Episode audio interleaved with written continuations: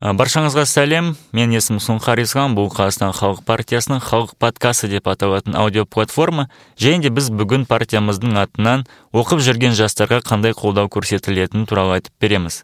Билік халыққа. Қазақстан халық партиясы. Халық билігі үшін дауыс бер.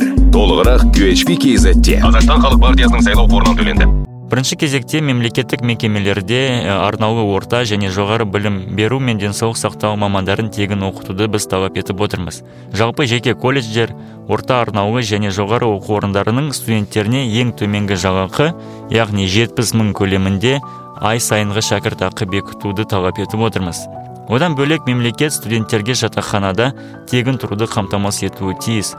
Ондай мүмкін болмаған жағдайда мемлекеттік және жеке оқу орындарының студенттері үшін айына жетпіс жеті мың жеті жүз жетпіс жеті теңге мөлшерінде өтемақы белгіленеді.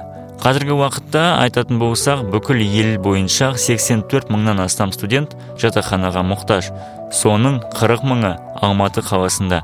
Жалпы достар көріп отырғаныңыздай оқып жүрген жастардың әлеуметтік жағдайы да мәз емес. Егер сіз бұнымен келіссеңіз бізді қолдасаңыз онда 19 наурыз күні қазақстан халық партиясына дауыс беруге шақырамыз.